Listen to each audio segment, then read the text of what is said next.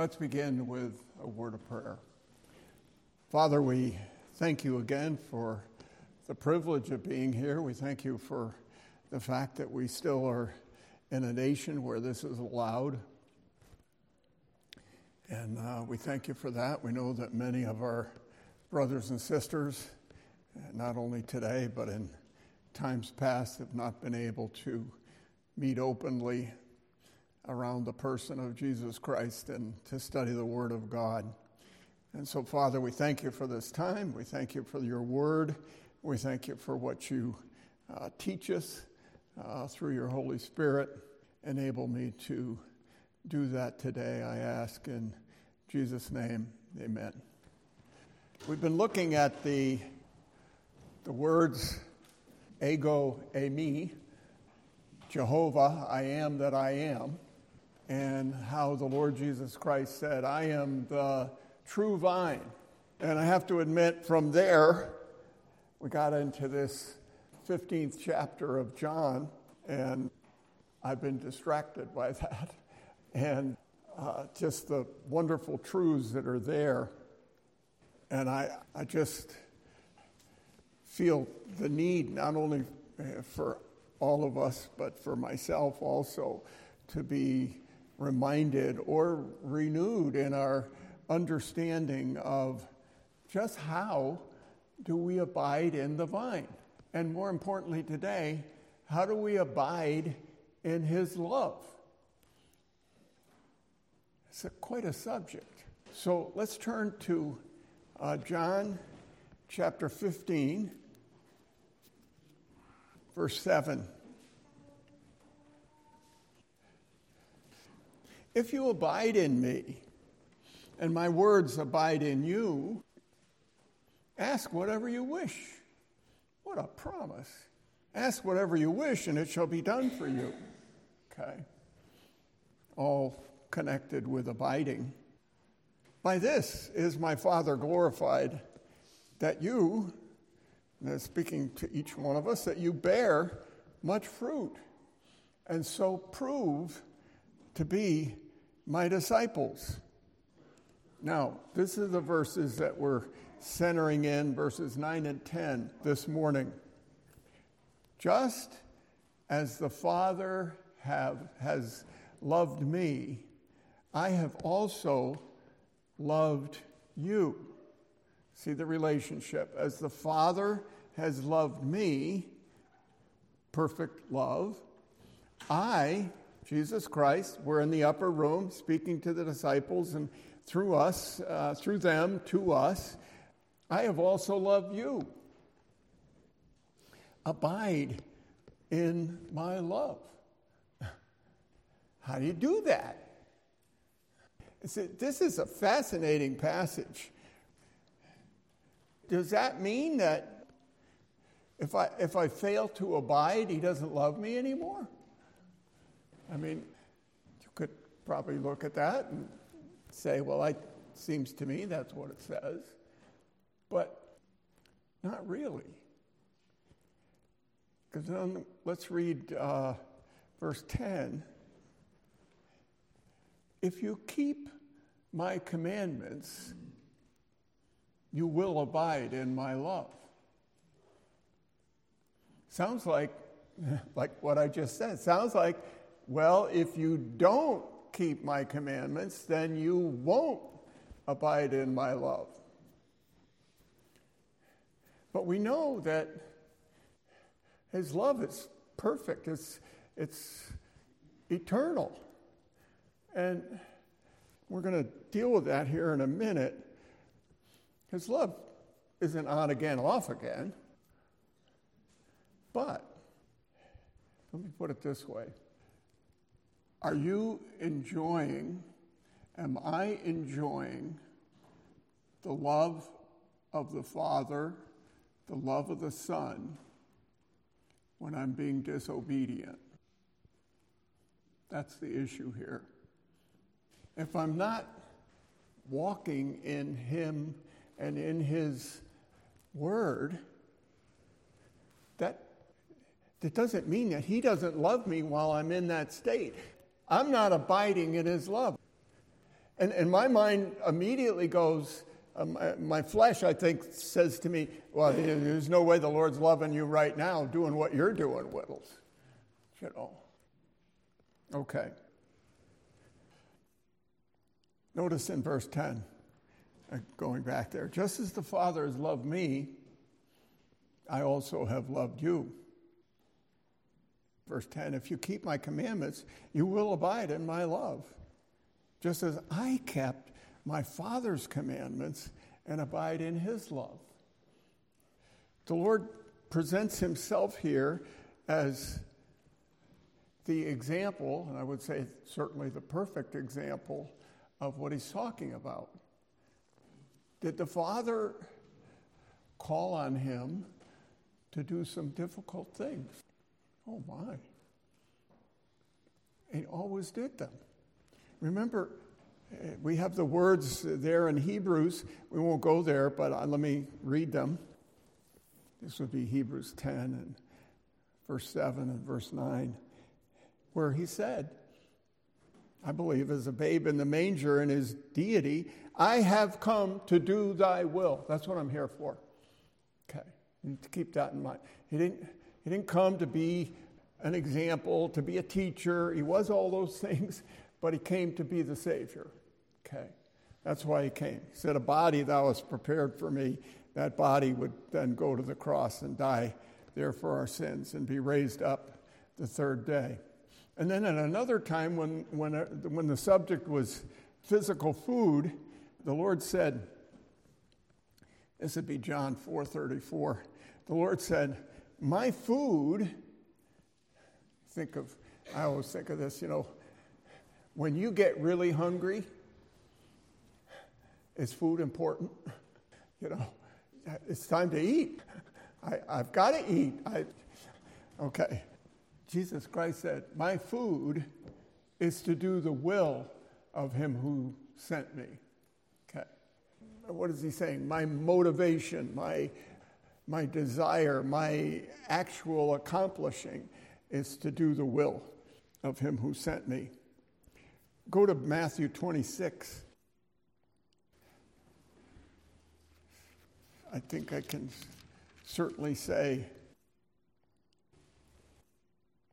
We're coming here in Matthew 26 to verse 39. And I believe this is the, the most difficult act of obedience to the will of God that's ever been done. Okay? Because the Lord is in the garden. We've looked at this often. And it says he's got the, Peter, James, and John, but he, he went beyond, uh, a little beyond them, verse 39, and fell on his face and prayed, My Father, if it is possible, let this cup pass from me. And then these magnificent words, knowing that he was going to suffer the wrath of a holy God knowing that he was going to die physically a terrible death. Yet, not as I will, but as thou wilt. That's abiding in the Father's love. Okay. Go also to John chapter 8. John chapter 8 and verse 29. 829. And I'm going to read from verse 28. Jesus therefore said, speaking to the Jews, When you lift up the Son of Man, when you put me on the cross, then you will know that I am. He is put in there, but it's, it's ego eimi. It's a claim to be Jehovah, clearly a statement that he is. And I do nothing on my own initiative but I speak the things as the Father taught me. And he who sent me, verse 29, is with me. He has not left me alone. Get this, for I always do the things that are pleasing to him. Always abiding in the Father's love. Okay? I just couldn't leave this out. Let's go to Ephesians chapter 5. and verse 10. Ephesians 5 and verse 10, speaking to us, it says this trying to learn, in other words, our study of God's Word, trying to learn what is pleasing to the Lord. There's a lot of ways to read and study Scripture. you know what I mean? I mean, you can say, I, I, I really love prophecy. I really love, uh, I love the Old Testament, those great uh, accounts of the people there and so forth. But we, but we better make sure that in our study of the Word, we are trying to learn for ourselves. This is what it means to have a renewed mind. Okay? Uh, I'm trying to learn what am I not doing that I should be doing? What am I not thinking that I should be thinking? Trying to learn what is pleasing to the Lord. You think there's uh, room for improvement there? You know what I mean? Oh my. Okay. Now, there's a, let me ask this question How do you know God loves you? That's a huge question. How do you know that? And I think you might say, and I, I hope you would, well, it's in the Bible. Good, good. But then the next thing I, I would ask is, uh, where is it in the Bible?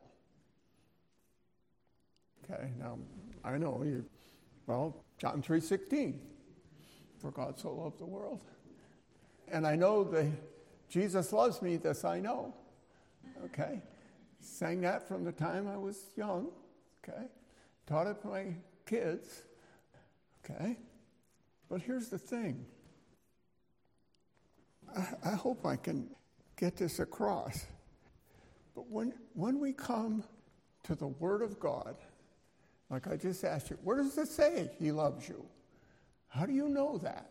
Okay.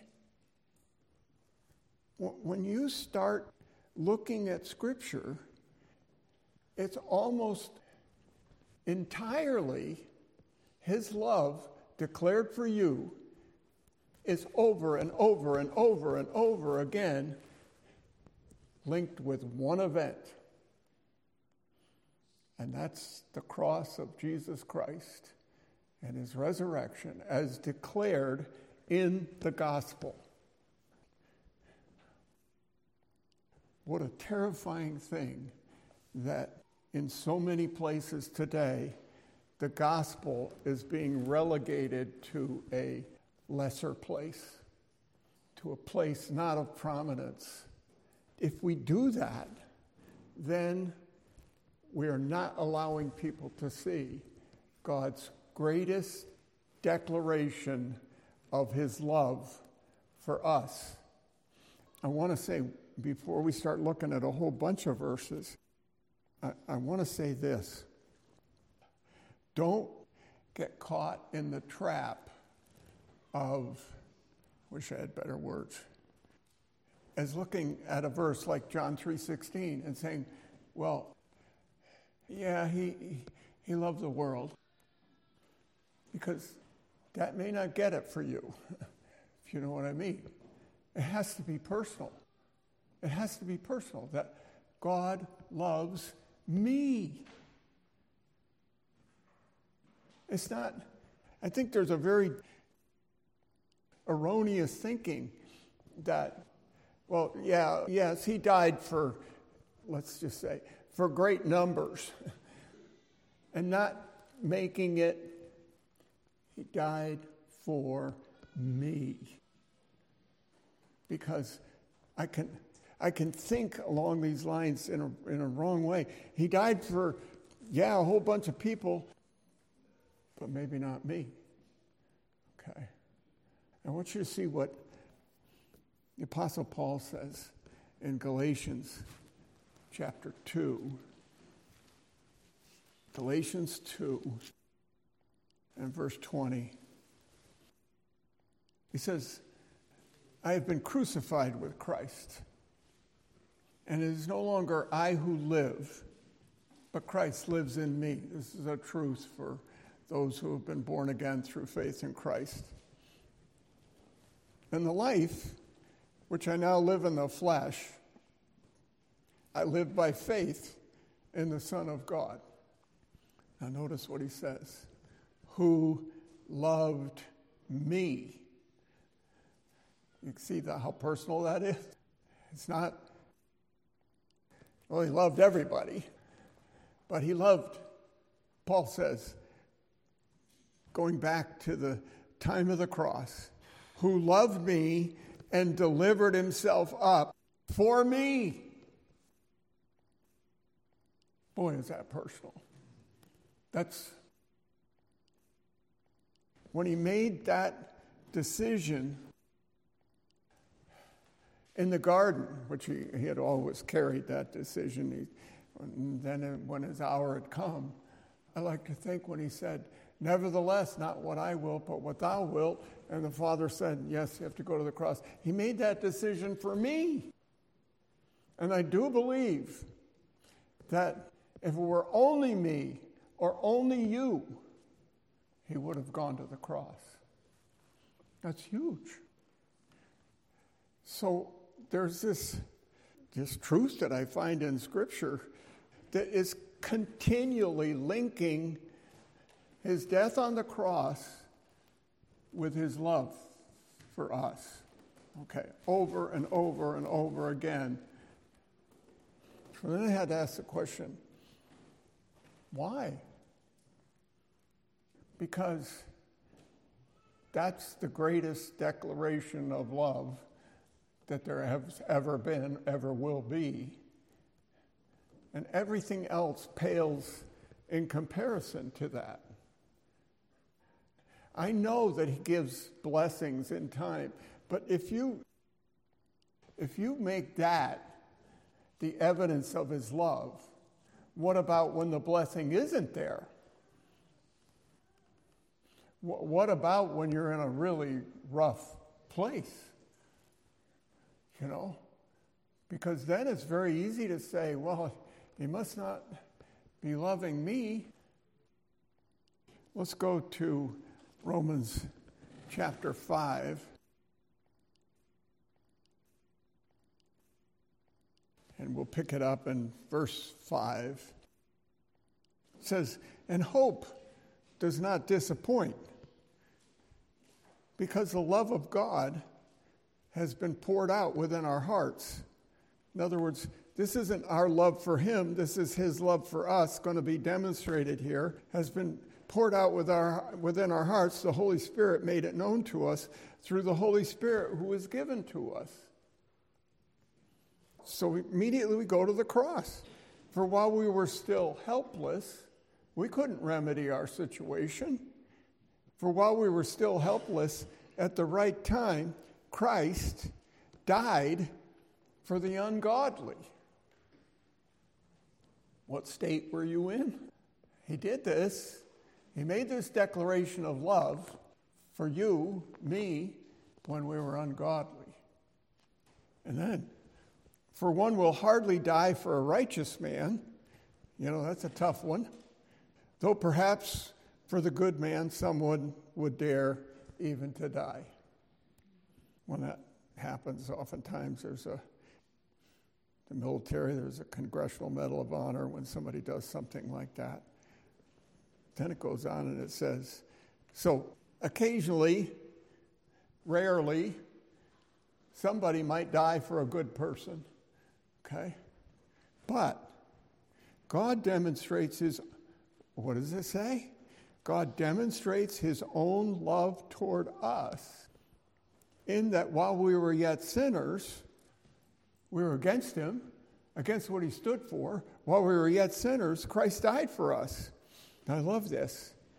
Much more than, so Paul's addressing those who have been born again through faith in Christ, much more than having now been justified by his blood because he died for us, we shall be saved from the wrath of God through him. Now we have a living, ascended Savior who is praying for us, interceding for us. You get the picture? If he would die for you when you were his enemy, if he would die for you when you were opposed to what he uh, is all about, when you were helpless, if he would die for you then, how much is he going to be before, before you when you have been forgiven and are now an object of his love? If he died for me when I was the worst, and I always think of how, think of this, about 2,000 years ago, God the Father placed our sins on him. How many of those sins? Every one of them. And then he died for those sins. There's nothing, there's nothing that you could do that would shock God. Those sins were already, all, all of them were future at that point. You understand that? And all of them were placed on him. Some of those we haven't, unfortunately, we haven't sinned yet, if you know what I mean. But all of them were placed on him. Okay? And he was willing to do it as the ultimate act of love. Okay? All right. Verse 10 For if while we were enemies, we're helpless, we're ungodly, we're enemies, for if while we were enemies, we were reconciled to God through the death of his Son, much more having been reconciled, we shall be saved by his life. Okay. I want you to go next to 1 John chapter 3 and verse 16. We read here, we know love by this. By what? By the many benefits that he gives to us day by day. Doesn't say that, does it? I can't find that. Okay? We know love by this that he, Jesus Christ, laid down his life for us. That's the greatest act of love ever. Okay? So God always takes us back to that because it is the greatest act of love. It is eternal in its ramifications. And He always takes us back to the greatest declaration of love, even though I, I, have to say there are every good gift and every perfect gift is from above, coming down from the Father. Those are acts of love. That, that's not where He takes us. He takes us to the, the greatest act of love that there ever was. So, verse 16, we know love by this, that He laid down His life for us. And we ought to lay down our lives for the brethren. 1 John chapter 4 verses 9 through 19. You're starting to see the pattern here? And this is love. Not that we love God, but that He loved us and sent His Son, here we are, the cross, to be the propitiation or the satisfaction of His holiness for our sins. Beloved, if God so loved us, we also ought to love one another. Notice, goes on, no one has beheld God at any time. Got that in cement? That's a really important thing because you'll have people that, in Scripture that say, What? I saw God. But Scripture says, No, you didn't see God. And God is invisible, He's a spirit. He dwells in unapproachable light, who no man has seen or can see. Okay? All right. This is interesting. No one has beheld God at any time. If we love one another, God abides in us. You see what that's saying? How, how can God, the unseeable God, be seen in you or in me? That's quite a statement. You can't see God, but you can see him in his people. No one has beheld God at any time. If we love one another, God abides in us, and his love is perfected in us. By this we know that we abide in him, and he in us, because he has given us his Spirit. And we have beheld and bear witness that the Father has sent the Son, back to the cross again, that the Father has sent the Son to be the Savior of the world. Whoever confesses that Jesus is the Son of God, God abides in him and he in God. I love this. And we have come to know and have believed the love which God has for us. Founded in what? The gospel, the cross. God is love, and the one who abides in love abides in God, and God abides in him. Then, Ephesians chapter 3. Ephesians 3, and we'll start in verse 16. That he would grant you, according to the riches of his glory, to be strengthened with power through his Spirit in the inner man. Get this. So that Christ may dwell in your hearts through faith, and that you, being rooted and grounded in love. Got a evidently a, a, a, plant illustration, like a tree being rooted. Okay, and that's important. What is it rooted and grounded in? In love. Okay, In God's love for us. What has God designed to carry us through the storms of life? when the storm's really blowing on the tree, wh- what is it? It's his love. How, do, how did he prove that love? Through the cross. Always go back to that. Okay. So that Christ may dwell in your hearts through faith, and that you, being rooted and grounded in love, may be able to comprehend with all the saints this is God's will for us what is the breadth and length and height and depth, and to know the love of Christ which surpasses knowledge, that you may be filled up to all the fullness of God. You know, I, don't know how to stress this enough. What is what has God given us to steady us and to keep us on track? It's His love. He always wants us to go back to that. Let's go to uh, Romans chapter 8. And we're going to start in verse 35. Who shall separate us from the love of Christ? Shall tribulation or distress or persecution or famine or nakedness or peril? or sword, just as it is written, For thy sake we're being put to death all day long. That's in this life. If you or I are looking for our confidence in God's love in our circumstances, there's a lot of times we're going to just have to shake our heads and say, I don't get it, I don't see it. I don't see it there. I, don't know how to say it any, any other way, but do you get the audacity of this passage? How contrary it is to the way we think? You know what I mean?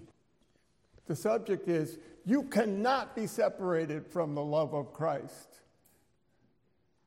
But for thy sake, we're being put to death all day long. We're considered sheep to be slaughtered. And in these serious words, verse 37, but in all these things, what things? We just read them tribulation, distress, persecution, famine, nakedness, peril, sword.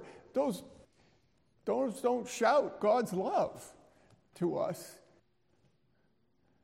It's, it, to me, it's just, it's just audacious as far as the way I normally think. God's saying, don't forget the greatest act of love that has ever been done and declares to you my eternal love for you. Don't forget that. But on the other hand, it's going to be something else for you, or it could be something else for you. But in all these things, we overwhelmingly conquer through him who loved us. And of course, the human thing is if you love me, why do you let these things happen? For I'm convinced, Apostle Paul, through the Holy Spirit, says, For I'm convinced neither death, nor life, nor angels, nor principalities, nor things present, nor things to come, nor powers, nor height, nor depth, nor any other created thing shall be able to separate us from the love of God which is in Christ Jesus our Lord. Huge. Okay. Let's go to John chapter 14. John 14, verse 15. Notice what the Lord says. If you love me, you'll keep my commandments. You know what's beautiful about that? It's an obedience out of love. It's not an obedience out of fear. It's not an obedience out of I will squash you, you know, if you don't do this. It's an obedience that says, He loved me with an eternal love that chose me in eternity past, chosen in Him before the foundation of the world. And, and that love is personal for me. And so, if I love Him, I'm going to please Him. I'm going to do what, what he wants me to do. You know, the, the church is pictured as the, presented as the bride of Christ to be. You know, you think of a, a wife who dearly loves her husband. What does she want to do? She knows he loves her. She wants to please him. That's what we should, that's where, where we are designed, designed to be. Then in John 14, let's go to verse 21. He who has my commandments and keeps them, he's speaking now in the upper room. He who has my commandments and keeps them, he it is who loves me. And he who loves me shall be loved by my Father, and I will love him and will disclose myself to him. Then let's go to 1 John chapter 3, John wrote about this. It's why he's called the apostle of love. 1 John chapter 3 and verse 21. Beloved, got that? See the first word there? Beloved, what does that mean? Loved by God. Beloved. If our heart does not condemn us, we have confidence before God, and whatever we ask, we receive from Him because we keep His commandments and do the things that are pleasing in His sight. And this is His commandment, first of all, that we believe in the name of His Son, Jesus Christ. Next, and love one another, just as He commanded us. And the one who keeps His commandments, abides in him. Ah. Abiding in him is loving him because of his love for me, and this allows me to stay under that wonderful umbrella of his love. Okay? Recognizing it, enjoying it, because if I'm sinning and in rebellion against him, I'm not enjoying his love, even though it's there don't test it because I, I, think it, you, you know what I mean. If you're, if you're not walking with Him, you're not reveling in His love. Till you get right with Him and get back on track. Verse 24 And the one who keeps his commandments abides in him, and he in him. And we know by this that he abides in us by the Spirit which he has, which he has given us. And then let's go to 1 John chapter 5, verse 1. Whoever believes that Jesus is the Christ, the Messiah, is born of God. Whoever loves the Father loves the child born of him. That's a great thing. That's a, a great desire for all of us, I think, to love the brethren. You know, realizing, look, this person in the local body, anywhere that you meet another believer, he's in the family I'm in. He's brought into that family by the love of God manifested on the cross, and he put his faith in Jesus Christ. He's my brother. He's going to be my brother forever. You know, that's an incredible thing. I think about how we're going to know each other and uh, fellowship with each other and, and, and the beauty of the beauty of that. So whoever believes that Jesus is the Christ is born of God. So now you're in the family, born into the family, and whoever loves the Father loves the child born of him. By this we know that we love the children of God. Aha! When we love God and observe his commandments, when we respond to his love by keeping his commandments. Okay? For this is, how's this? For this is the love of God that we keep His commandments. And His commandments are not burdensome, they're the way to live. What is burdensome? When we go against it, when we don't keep His commandments, life gets nasty. You know what I mean? It just, for this is the love of God that we keep His commandments, and His commandments are not burdensome.